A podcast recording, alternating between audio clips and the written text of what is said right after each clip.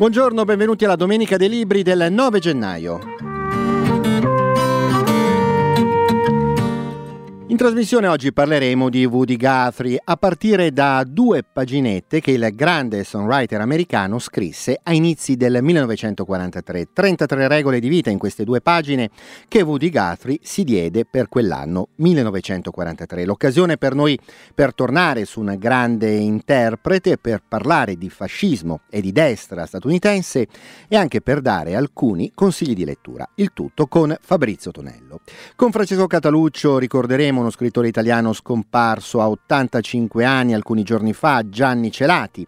E infine parleremo di pornografia e di libertà attraverso la vita di un personaggio che ha fatto la storia culturale e giudiziaria americana, Larry Flint.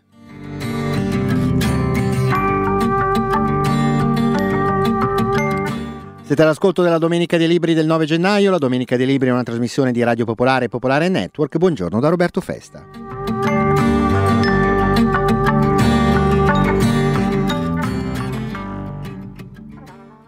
Ancora buongiorno, prima trasmissione dell'anno, la domenica dei libri che iniziamo oggi con una eh, curiosità, diciamo, ma anche con un omaggio.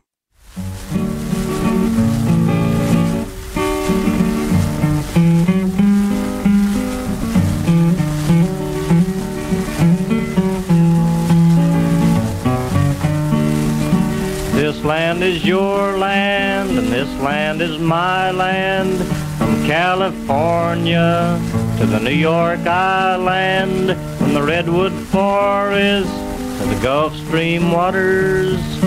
This land was made for you and me. Ecco, allora l'avrete riconosciuto anche se un po' eh, gracchiante in questa eh, antica versione. Woody Guthrie, This Land is My Land, una delle figure Woody Guthrie più interessanti della folk music, verrebbe da dire in generale della cultura americana eh, novecentesca. Autore di centinaia di ballate, folk, country, che si eh, concentravano sui temi del lavoro, le condizioni della classe operaia, dei contadini, le migrazioni per il lavoro, il socialismo, l'antifascismo era nato Woody Guthrie in Oklahoma nel 1912 e morto a New York a 55 anni nel 1967. Ha costituito Woody Guthrie un modello musicale e culturale per decine di eh, songwriters. Dopo di lui Bob Dylan, Pete Seeger, che è stato un po' il suo eh, allievo, eh, Johnny Cash, eh, Joe Strummer, eh, Billy Bragg, Bruce Springsteen ovviamente. Ne parliamo proprio oggi a inizio anno per un documento, eh, potremmo dire curioso, divertente, che risale agli anni giovanili di Woody Guthrie, in particolare l'inizio del 1943. Eh, due pagine eh, che Guthrie scrive ehm, a mano, eh, ordinatamente, due pagine di quadernetto intitolato eh, New Year's Rulings, cioè le, le, regole, appunto, 33 regole che il giovane Guthrie si diede a inizi 1943. La prima regola è eh, Work More and Better, cioè lavorare di più e meglio. L'ultima è eh, la 33esima, quindi è Wake Up and Fight, quindi svegliati, sorgi e combatti. Nel mezzo ci sono cose eh, piuttosto comuni, per esempio rasarsi, lavarsi, mangiare eh, frutte e vegetali, ma anche più generali, esistenziali, quindi ama la gente, non restare solo, cerca di capire meglio gli altri. Allora, ho parlato già eh, do il benvenuto in diretta telefonica al nostro ospite di questa mattina, l'americanista e professore di scienza politica all'Università di Padova, Fabrizio Fabrizio Tonello. Buongiorno Fabrizio. Buongiorno. Allora, senti, eh, abbiamo voluto iniziare la prima trasmissione dell'anno, su tua indicazione tra l'altro, con questo che è forse un, un gioco, forse no. Comunque sono due pagine spiritose, eh, interessanti, soprattutto per chi ama Woody Guthrie. Quando e perché furono scritte? Sì, sono i buoni propositi di inizio anno che eh, tutti noi facciamo e regolarmente poi non eh, rispettiamo.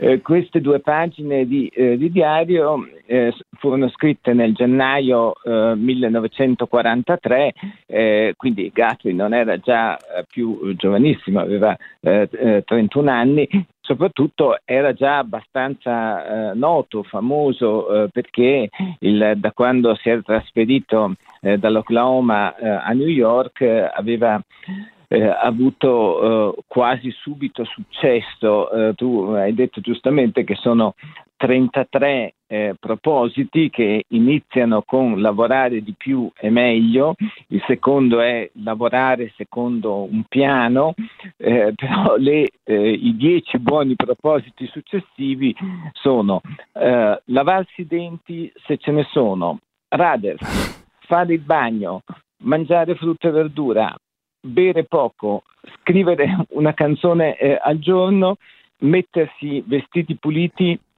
cambiare i calzini, pulire le scarpe, cambiare le, le lenzuola del, del letto eh, spesso. Woody Guthrie sapeva perfettamente che tutte queste cose non le faceva e non, e non le avrebbe fatte neppure nel, nel 1943. Senti, una, eh, insomma, tu mi dicevi fuori onda che questa dire, attenzione e insistenza sugli aspetti della pulizia personale eh, c'entravano perché lui aveva una fidanzata no, in quel momento e quindi questa cosa si collegava a questo fatto. Sì, intanto è interessante eh, sapere che in quel momento eh, Guthrie viveva con Pete, Sing, eh, con Pete Seeger ehm, e altri eh, tre, eh, eh, fra cui Bess Lomax, in una comune del Greenwich Village. Abitavano in un, um, in un appartamento sulla decima strada ovest in, in cinque un appartamento peraltro eh, frequentato da tutti gli intellettuali di New York, fra cui eh, pittori eh, come De Koenig, eh, poeti, mu- eh, musicisti, però vivevano eh, sostanzialmente come barboni, in particolare Woody Guthrie, che faceva anche un po' come dire, volontariamente l'interpretazione del poveraccio che, che vive per la strada strada, però lui aveva conosciuto eh, una donna che poi, eh, dopo varie peripezie su cui adesso non abbiamo tempo di soffermarci, avrebbe sposato, eh, che si chiamava Marjorie che eh, essendo una donna di, eh, di, carattere gli diceva per l'appunto di eh, lavarsi più spesso. Però Woody eh, interpretava questo personaggio del um, barbone antisistema perché il, andava a cantare volentieri soltanto ai picchetti operai. Dobbiamo ricordarci che eh, gli anni 30 e l'inizio degli, degli anni 40 sono anche stati un, un periodo di grandi mobilitazioni eh, operaie e sindacali che poi sono state stroncate con la guerra fredda ehm, dopo il 1945 eh, con la pace.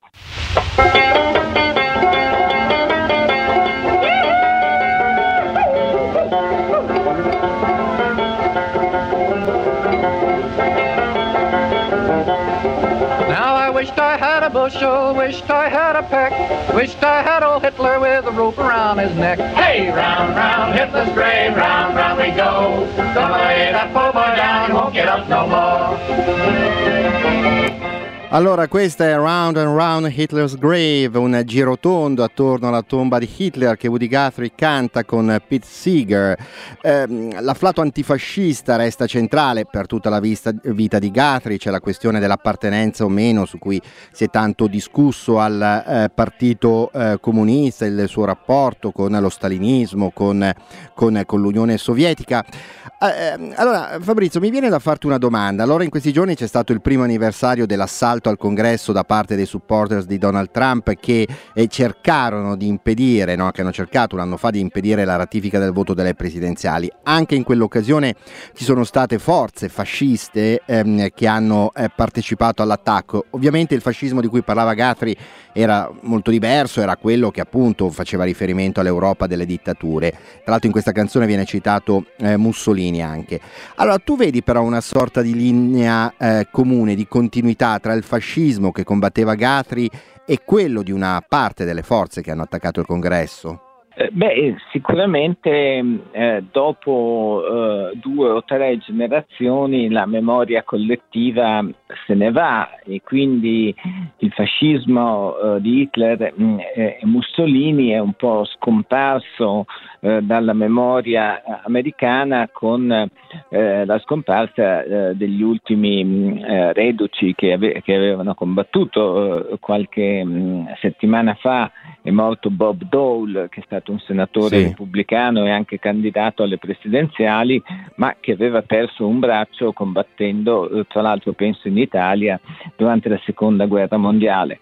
Però um, eh, Guthrie sicuramente eh, intendeva per fascismo non solo quello eh, europeo, ma anche eh, forze fasciste eh, e padronali che esistevano ne- negli Stati Uniti ed erano state eh, molto forti negli anni 20 e 30, il Ku Klux Klan eh, degli anni 20, eh, questo, eh, questa organizzazione terroristica sudista a un certo punto aveva eh, avuto 4 milioni di, eh, di iscritti che mh, mm, erano fortemente antisemiti ma anche xenofobi, anti-italiani.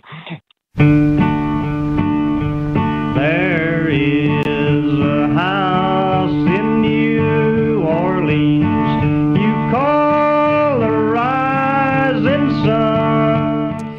Questa è House of Rising Sun.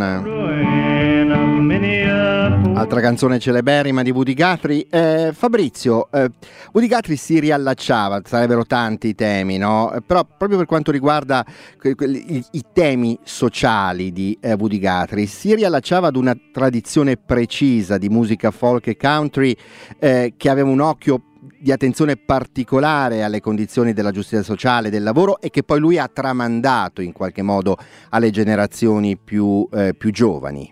Sì, Buttigassi è stato il grande eh, cantore del movimento operaio eh, americano ed è una tradizione che mh, è nata eh, da eh, un lungo ciclo di lotte, eh, ciascuna delle, delle, quali è stata poi eh, stroncata nel sangue.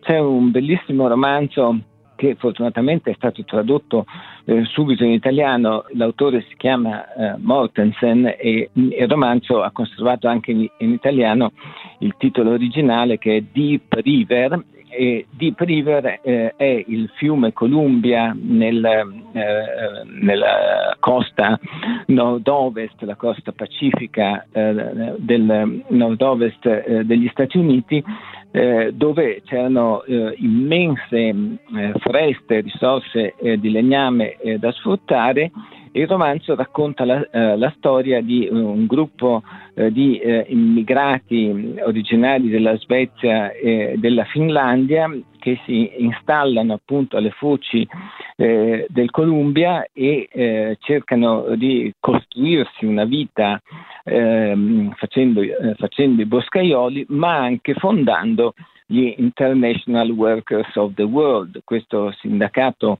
eh, militante che eh, eh, ebbe molto successo in alcuni anni eh, fra i minatori e i, mm, eh, i boscaioli, eh, non era un sindacato professionale corporativo, ma era invece un, un sindacato militante che poi fu eh, stroncato nella grande Red Scare, la repressione anticomunista e, e antisindacale degli anni venti.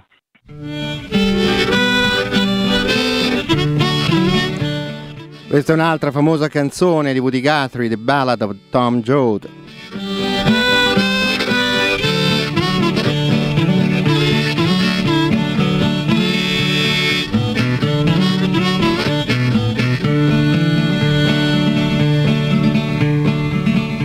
Tom Joad got out of the old McAllister pen. There he got his parole. After four long years on a man-killing charge, Tom Joad come a-walking down the road, poor boy. Tom Joad come a-walking down the road.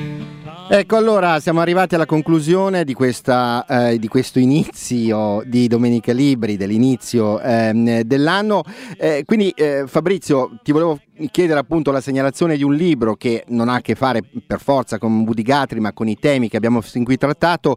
Questo che ci raccontavi eh, ora è secondo te una lettura da fare per il 2022? Sì, Deep River, tradotto eh, in italiano da Solferino, è un libro eh, lungo, eh, 700 pagine, ma è anche eh, una grande saga eh, del lavoro eh, ne- negli Stati Uniti, una saga di famiglie, è un po' un, un moderno Buddenbrock, il, si estende su un lungo periodo di tempo fra la fine dell'Ottocento e gli anni 30 del Novecento ed è veramente un libro eh, appassionante, imperdibile, eh, speriamo di poterne eh, parlare in una prossima occasione. Grazie a Fabrizio Tonello. Grazie a voi, arrivederci.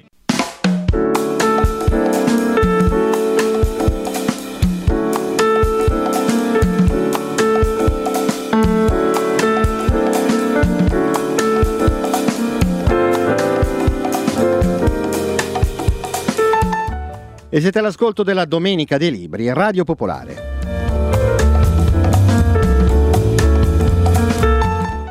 Buongiorno Francesco Cataluccio, buon anno. Buongiorno e buon anno a voi. Allora, prima puntata dell'anno anche per eh, te, la eh, dedichiamo a un ricordo, al ricordo di uno scrittore che è scomparso a Brighton il 3 gennaio, eh, Gianni Celati era nato a Sondrio il 10 gennaio 1937. Allora Celati è stato eh, traduttore, ricordo per esempio la sua eh, traduzione celebre e importante, anche discussa dell'Ulisse di Joyce, è stato critico, ehm, ha insegnato tra l'altro per, eh, per anni in diverse eh, università europee e statunitense, ricordo mh, per esempio un suo libro di critica finzioni occidentali, è stato narratore soprattutto di racconti, eh, quattro novelle sulle apparenze, Verso la foce, Vite di Pascolanti, oltre al suo romanzo eh, d'esordio Le avventure di Guizzardi che era stato voluto eh, per Inaudi da eh, Italo eh, Calvino. Allora Francesco, tu hai conosciuto bene mh, Celati, ci hai lavorato insieme, sei stato amico di Celati. Ecco, che scrittore è stato? Eh, secondo me uno dei più importanti scrittori italiani del Novecento, perché aveva una cifra eh, assolutamente originale che Italo Calvino aveva intuito eh, precocemente. Gianni Celati in realtà, ti hai detto giustamente, è nato a Sondrio, però la sua famiglia era emiliana e lui ha passato tutta la giovinezza praticamente a Ferrara e poi ha fatto gli studi a Bologna. Ecco, in questo mondo eh, lui diciamo, sì, eh, si è formato e eh, la cosa che lo appassionava di più erano i racconti delle persone, meglio ancora se i racconti di persone un po' buffe, un po' eccentriche. Il suo appunto esordio, le comiche, era basato su, nel 71, era basato su degli appunti di, un, uh, di una persona che era stata ricoverata in un manicomio e tutti anche i suoi allievi eh, basta pensare a, a, Benati, sono tutti autori che hanno eh, esaltato l'aspetto, diciamo così, eh, della follia, della, del racconto della realtà vista attraverso gli occhi degli umili e dei passerelli. Ecco, ricordo per esempio Tondelli è stato tra gli altri un suo allievo no, al Dance di Bologna.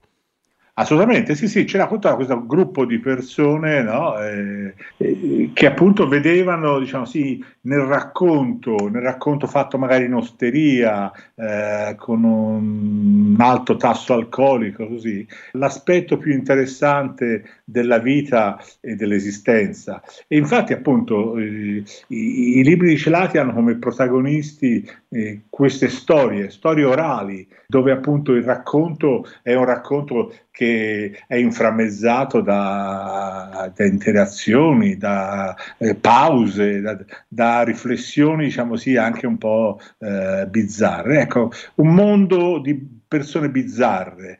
Celati non era affatto un bizzarro, anche se veniva considerato tale, era una persona molto timida, gentilissima, molto dolce. Scusami se, ti, scusami se ti, interrompo, eh, ho letto nei giorni scorsi un tuo ricordo anche personale no? eh, di, di, di, Celati eh, quando vi siete incontrati con altri per ehm, organizzare, per pensare una rivista.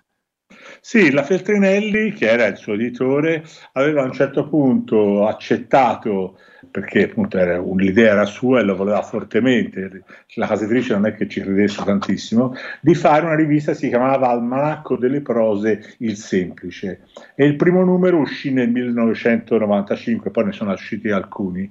Io partecipai alle prime riunioni che si svolgevano appunto a Piacenza e dove appunto si immaginava una rivista che era in un certo senso una rivista d'avanguardia perché era una rivista pensata come una rivista orale, insomma, cioè di racconti appunto presi, registrati o addirittura si immaginavano anche dei, eh, delle trascrizioni da racconti raccontati. Prima appunto dicevo i, i folli, l'altro forse l'allievo, diciamo così, più importante di Celati è Ermanno Cavazzoni, che aveva scritto appunto I favoriti della Luna, da cui poi Federico Fellini trasse un film molto bello e anche lì appunto i, i protagonisti sono buffi, no?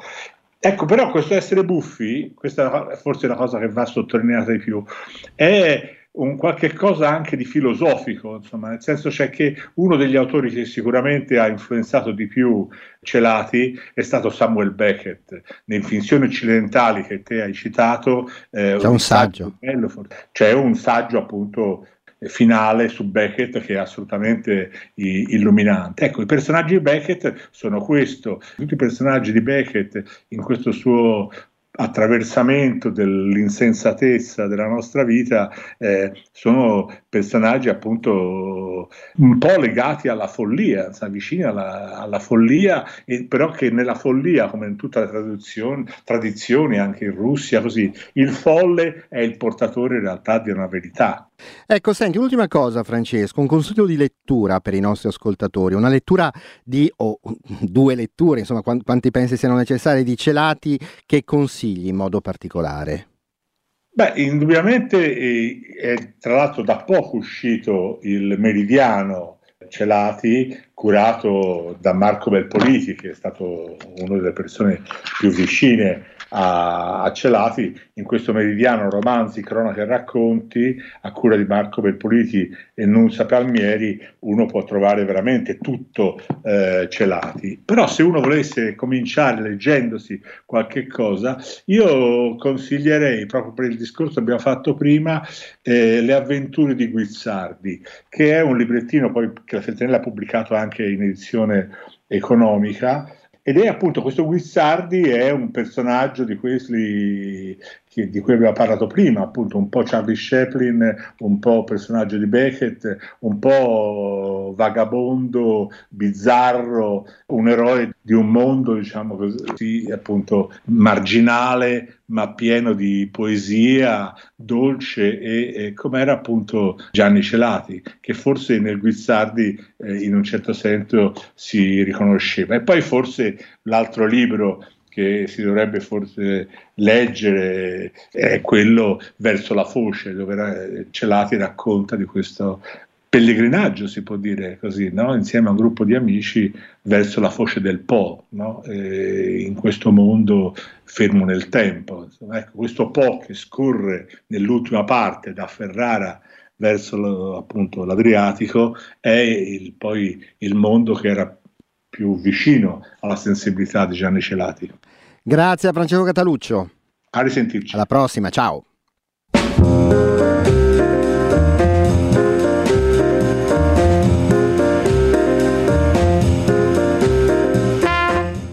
Ora vengo all'ultimo frammento di trasmissione dove eh, vi faccio risentire un ricordo andato in onda eh, alcuni giorni fa di Larry Flint, il discusso editore della rivista pornografica Hustler negli Stati Uniti. Questo ricordo di Flint eh, mi serve a fine trasmissione, diciamo, per darvi un paio di segnalazioni di libri. Ma prima Larry Flint.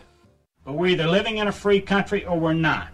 One of the greatest rights that any nation can afford its people is the right to be left alone. And the only thing that I'm saying to the censors is me and my 15 million readers deserve a right to be left alone. If you don't like Hustler Magazine, don't read it.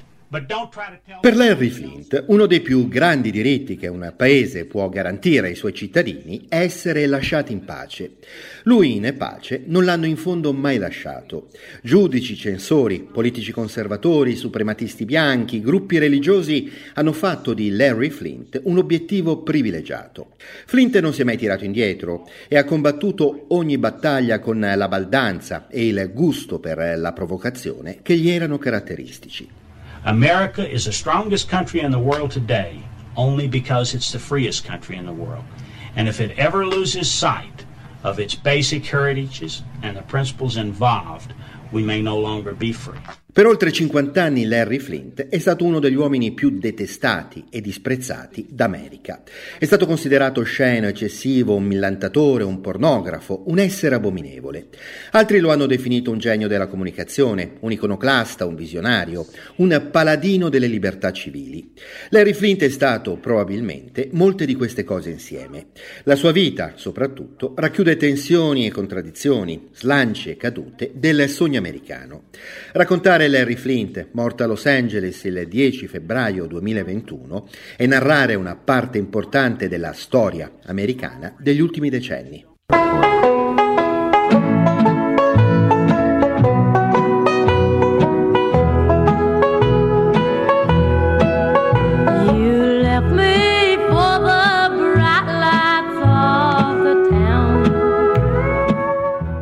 Larry Claxton Flint Jr. nasce nel Kentucky rurale a Lakeville il 1 novembre 1941.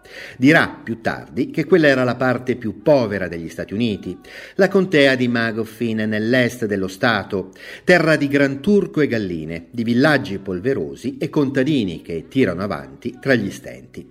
La famiglia di Larry non fa eccezione. Il padre, Larry Sr., soldato di stanza in Europa durante la Seconda Guerra Mondiale, è un mezzo mezzadro. La madre è casalinga e si arrangia vendendo uova. Larry ha due fratelli più giovani, Judy e Jimmy. Judy muore di leucemia a quattro anni nel 1951 e un anno più tardi il matrimonio dei Flint, già in crisi, va a rotoli. Larry è affidato alla madre e va a vivere con lei in un villaggio dell'Indiana.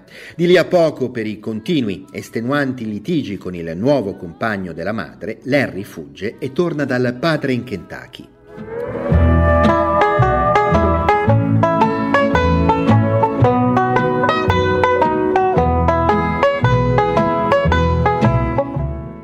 Primi anni di Larry Flint sono segnati da questa forte instabilità geografica, psicologica, esistenziale. Non finisce le scuole medie e si arruola nell'esercito a soli 15 anni grazie ad un falso certificato di nascita.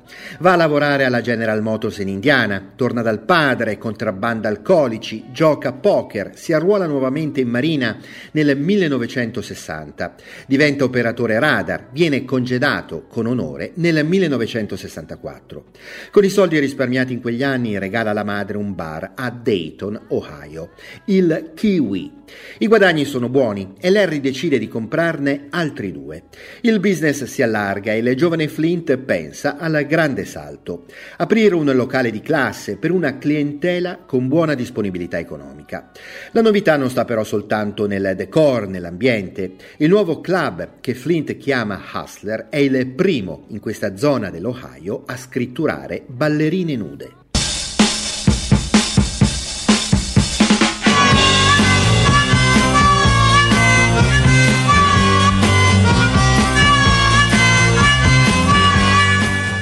Il successo è clamoroso. Con l'aiuto del fratello Jimmy e della fidanzata al Thea Leisure, lei riapre altri hustler clubs in giro per l'Ohio, a Cleveland, Akron, Columbus, Cincinnati, Toledo.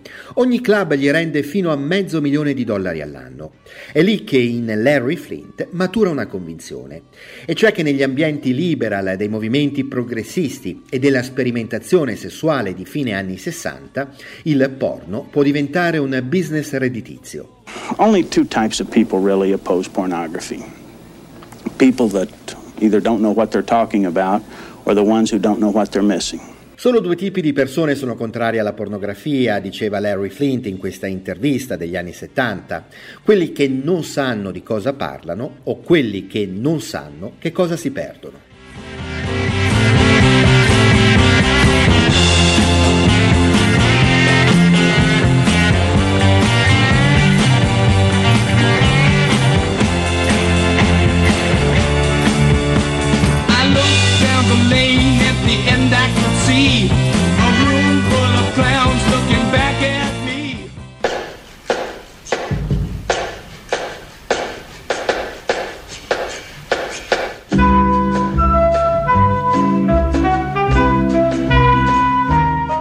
La grande intuizione di Larry Flint è quindi quella di capire che nell'America di fine anni 60, nell'America della rivoluzione sessuale, dei movimenti, della ridefinizione del concetto di famiglia, ecco in questa America si può andare ben al di là dei semplici club di spogliarelliste.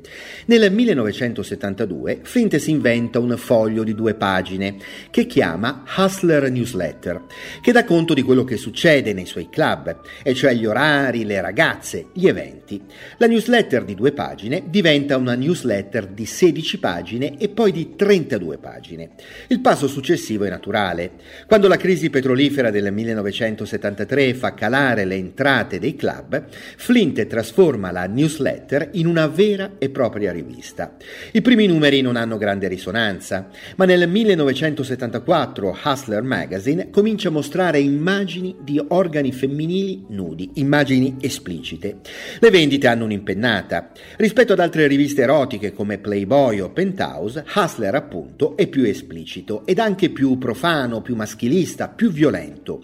Mostra donne al guinzaglio, chiuse, in pacchi dono, al tritacarne.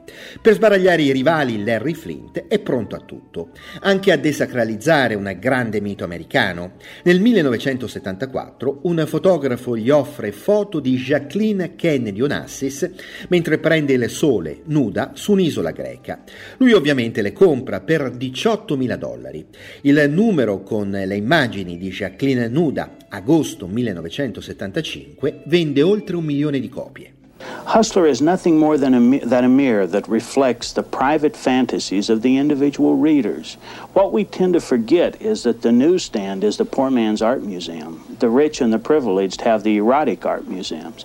And Hustler really appeals to blue collar America.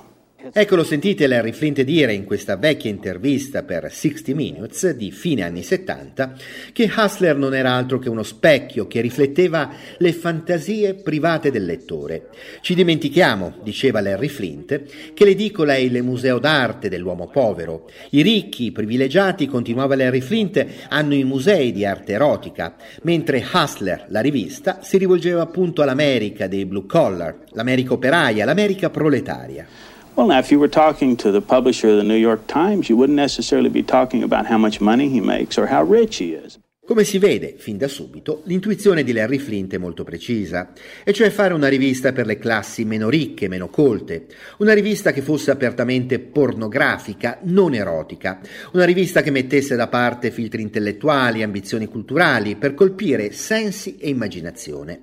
Hustler non aveva paura di apparire volgare, di degradare l'immagine della donna, di suscitare scandalo. Flint aveva del resto un'idea molto precisa di pornografia. I think the sooner we bring uh, pornography out in the open, uh, the sooner people are going to see it for what it really is, and there's nothing more boring. And repression just makes it popular. Ecco, diceva Larry Flint, sempre in questa vecchia intervista di fine anni 70, diceva che nel momento in cui facciamo emergere la pornografia, nel momento in, quindi in cui la sottraiamo al tabù del proibito, essa appare per quello che è, una cosa noiosissima. La repressione, secondo Larry Flint, rendeva la pornografia popolare. And let's face it, a lot of the individual liberties that we gained by the very liberal Warren Court uh, have been placed in jeopardy by the conservative uh, Supreme Court that we now have. Recent... Di questa disciplina a metà strada tra l'arte per i meno privilegiati e il prodotto della repressione sociale, Larry Flint si considerava sacerdote assoluto. Look, Moses freed the Jews, Lincoln freed the slaves. And Larry Flint with Hustler magazine would uh, like to free a lot of neurotics. Besides, I think a copy of Hustler magazine is a lot cheaper than a psychoanalyst anyway.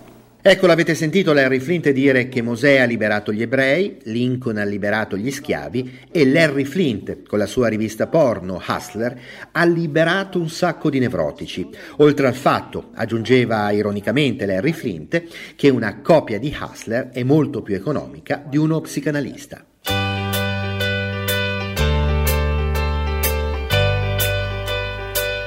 Oh, I could hide of the bluebird as she sings. The six o'clock alarm would never ring,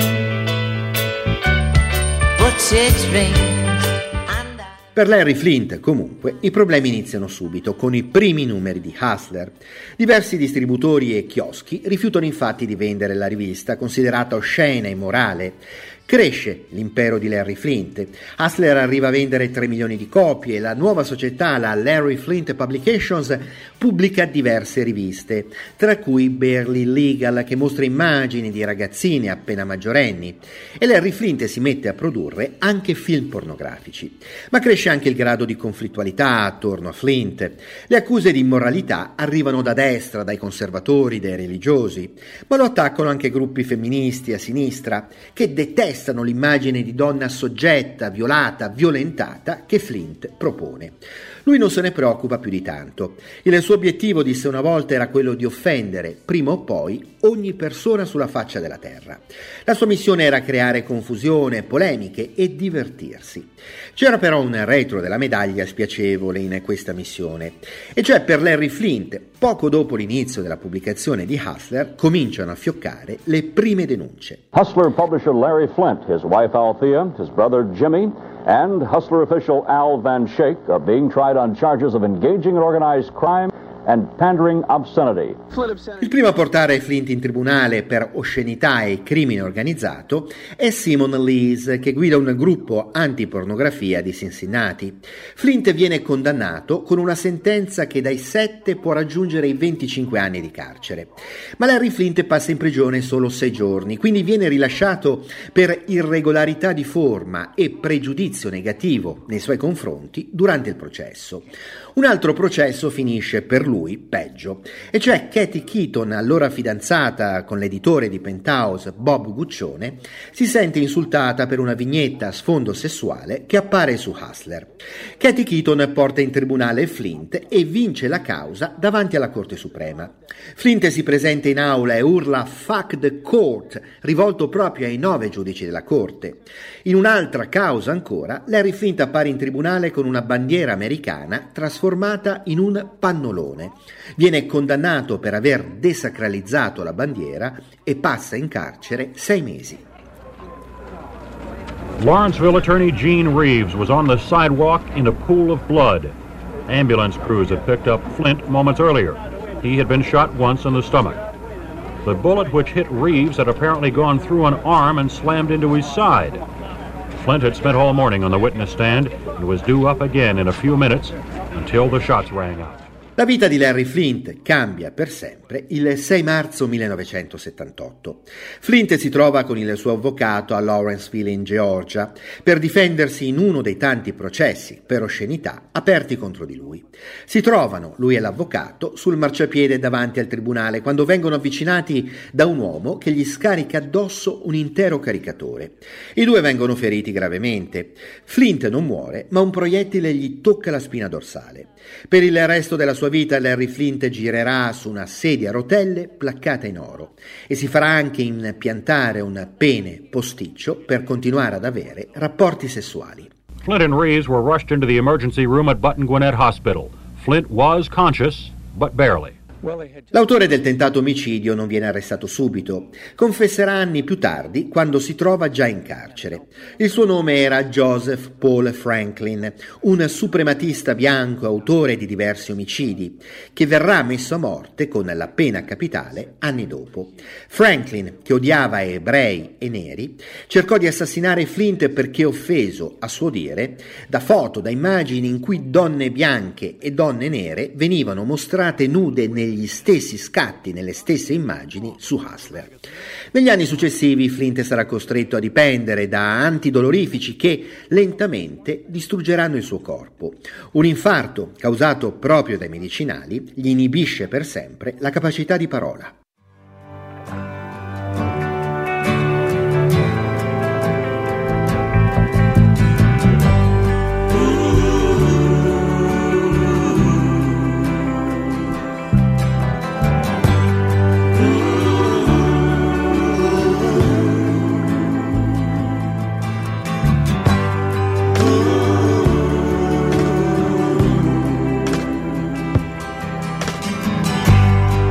take this badge off of Un'altra terribile tragedia in quegli anni colpisce Larry Flint. La sua quarta moglie, Althea Leisure, muore nella vasca da bagno della villa di Bel Air dei Flint nel giugno 1987. Althea ha 33 anni. Annega nella vasca dopo una overdose. Althea era malata di AIDS e secondo Larry Flint non sarebbe comunque sopravvissuta a lungo. È l'ennesimo colpo, durissimo, in una vita vissuta senza sottrarsi mai a nulla. Knock, knock, knocking on heaven's door. Knock, knock,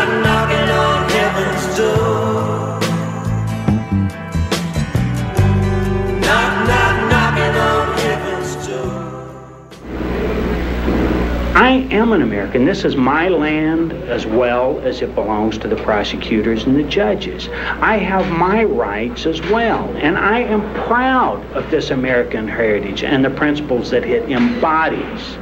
And I'm proud to be a part of this fight for freedom. And anyone who would ask me to lay these principles aside, I say to them in the language that I know best two words shove it.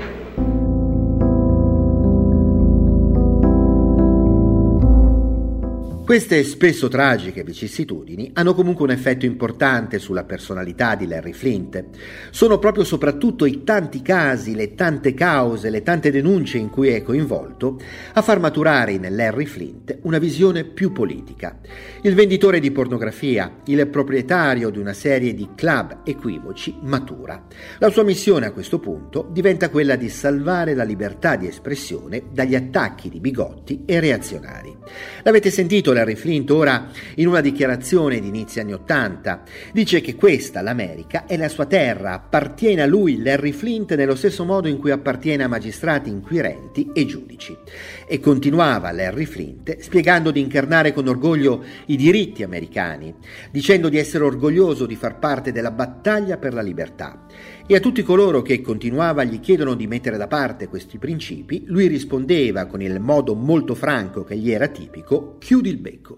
Hustler Magazine v. Falwell, number 861278, was the focus of the court on Wednesday in what the New York Times called, quote, the liveliest argument the court has heard in recent memory, end of quote.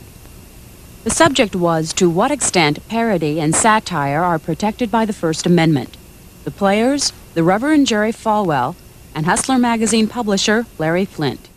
Con gli anni, Hustler smette di essere una rivista di pura e semplice pornografia, per aprirsi alle questioni della politica, delle guerre americane, della critica a Washington.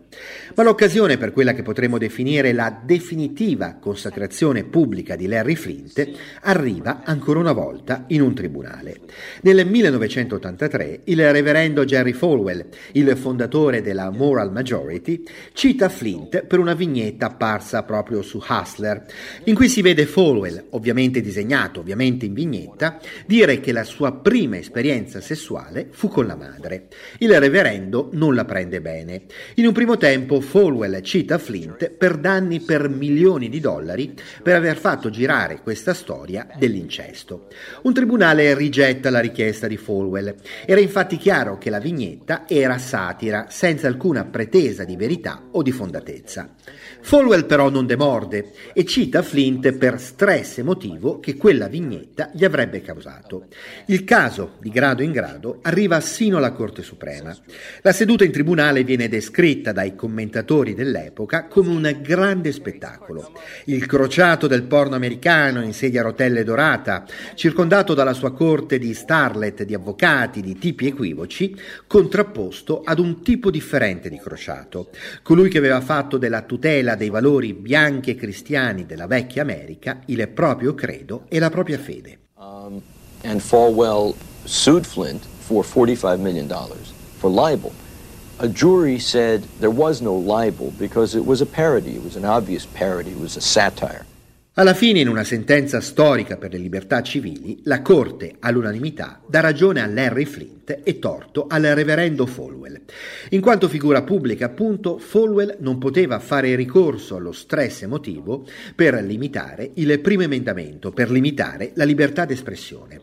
Larry Flint a caldo commenta: se il primo emendamento protegge un sacco di merda come me, può proteggere tutti perché io sono il peggiore. So many people misinterpret what the First Amendment's about. I happen to feel that it's only important if you're going to offend somebody. If you're not going to offend someone, you don't need protection of the First Amendment. The New York Times and the Washington Post, they don't need protection of the First Amendment. It's publications on the fringe. Like Hustler that need that protection. Ecco così in un'intervista di diversi anni dopo, ormai anziano e molto provato, Larry Flint spiegava quello che secondo lui era l'aspetto più importante del primo emendamento. Primo emendamento che doveva proteggere proprio il discorso offensivo. Se non offendi non hai bisogno del primo emendamento, diceva Larry Flint. Il primo emendamento protegge la libertà di dire cose che agli altri appaiono sgradite. In a free society is toleration. You have to tolerate things that you don't necessarily like so you can be free. Mm-hmm. I tolerate Fox News. Il caso alla Corte Suprema rappresenta una sorta di consacrazione finale pubblica per Larry Flint, anche in ambienti che sino a quel momento erano stati lontani e sospettosi nei confronti di questo avventuriero osceno e provocatorio. Il New York Times definisce Flint un eroe delle libertà civili. Alcune femministe cominciano anche a rivedere il giudizio su di lui. Laura Kipnis lo paragona addirittura a Rabelais per la sua capacità di usare il sesso come strumento di lotta di classe. There's a new, darker influence in Cincinnati. If you don't like Hustler magazine, don't read it. Un film di Milos Forman del 1996, The People vs. Larry Flint, fa conoscere vita, drammi, trionfi e cadute del fondatore di Hustler. Governor Jim Rhodes was spotted buying the infamous Jackie O issue. God Almighty will judge you. It was your intention to hold Reverend Falwell out to be a hypocrite. Well, that's what he is. Uh, my mother used to always tell me that regardless of how much you dislike someone, if you meet them in person, you'll find there's characteristics about them that you like. And uh, Falwell fit that profile uh, very well. Larry Flint è stato quello che abbiamo raccontato fino ad ora e tante altre cose insieme. La sua vita esplosiva è segnata da un'infinità di vicende, i presunti rapporti con la mafia, un presunto complotto per farsi applicare dell'esplosivo alla sedia a rotelle e quindi farsi esplodere nel mezzo della Corte Suprema, e ancora le accuse di stupro, di tentato incesto da parte della figlia, che l'ha odiato per tutta la vita, e ancora la conversione al cristianesimo, le cinque mogli, un'altra figlia morta in un incidente stradale, e il progressivo venir meno del suo impero di pornografo, con l'avvento della rete, di nuovi modi di consumare il porno tanto che in anni più recenti Larry Flint si è dedicato ai casinò. I am Larry Flint. I hereby announce my candidacy for the presidency of these United States of America.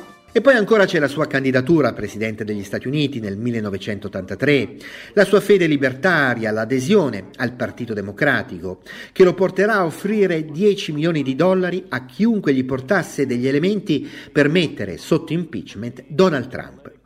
Inept, quacks, spelled Q U A C K S. Fuck you, motherfuckers. Osservando con un po' di distacco la sua vita, ora che Larry Flint non c'è più, il suo contributo più importante e interessante era chiuso, forse, in una frase.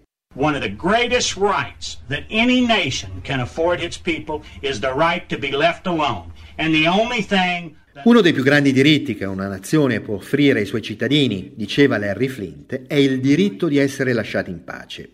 In queste parole in fondo è riassunta molta della vita di Larry Flint, i successi e le sconfitte, la fiducia nell'esperimento capitalistico e libertario americano, le contraddizioni e i limiti di questo esperimento e ancora la capacità di reinventarsi continuamente, l'esasperato individualismo. Tra eccessi, oscenità, provocazioni, processi, tentati omicidi, politica, donne e primo emendamento, Larry Flint ha continuato fino alla fine a definirsi un fottuto venditore ambulante di spazzatura. Sia come sia, non c'è mai stato un venditore ambulante che, come Larry Flint, abbia davvero fatto la storia.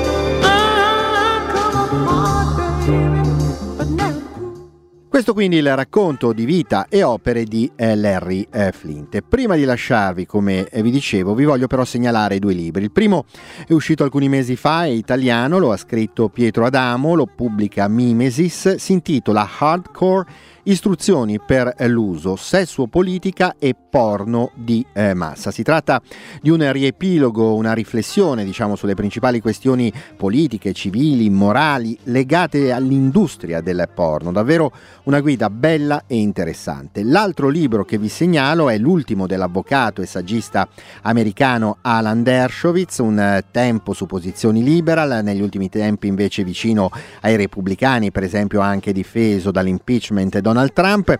Dershowitz da poco ha pubblicato The Case Against the New uh, Censorship, Protecting Free Speech from Big Tech, Progressives and Universities, cioè il, il caso contro la nuova censura, proteggere il libero discorso, la libertà di espressione dal Big Tech, dai progressisti e dalle università. Dershowitz parte dal presupposto che la libertà di espressione oggi sia messa in pericolo soprattutto a sinistra, dalla sinistra, con la questione per esempio della riscrittura della storia, la sostituzione delle statue, le nuove regole sul linguaggio. Eh, probabilmente molti di eh, voi che mi ascoltate non condivideranno le tesi di eh, Dershowitz. Si tratta comunque di un utile riepilogo delle questioni che riguardano proprio diciamo quella che oggi viene chiamata la cancel culture, la polemica sulla libertà di espressione, sulla tutela della storia e della memoria che si è sviluppata negli Stati Uniti proprio in questi ultimi tempi. Per il il momento è tutto, un saluto da Roberto Festa. Ciao!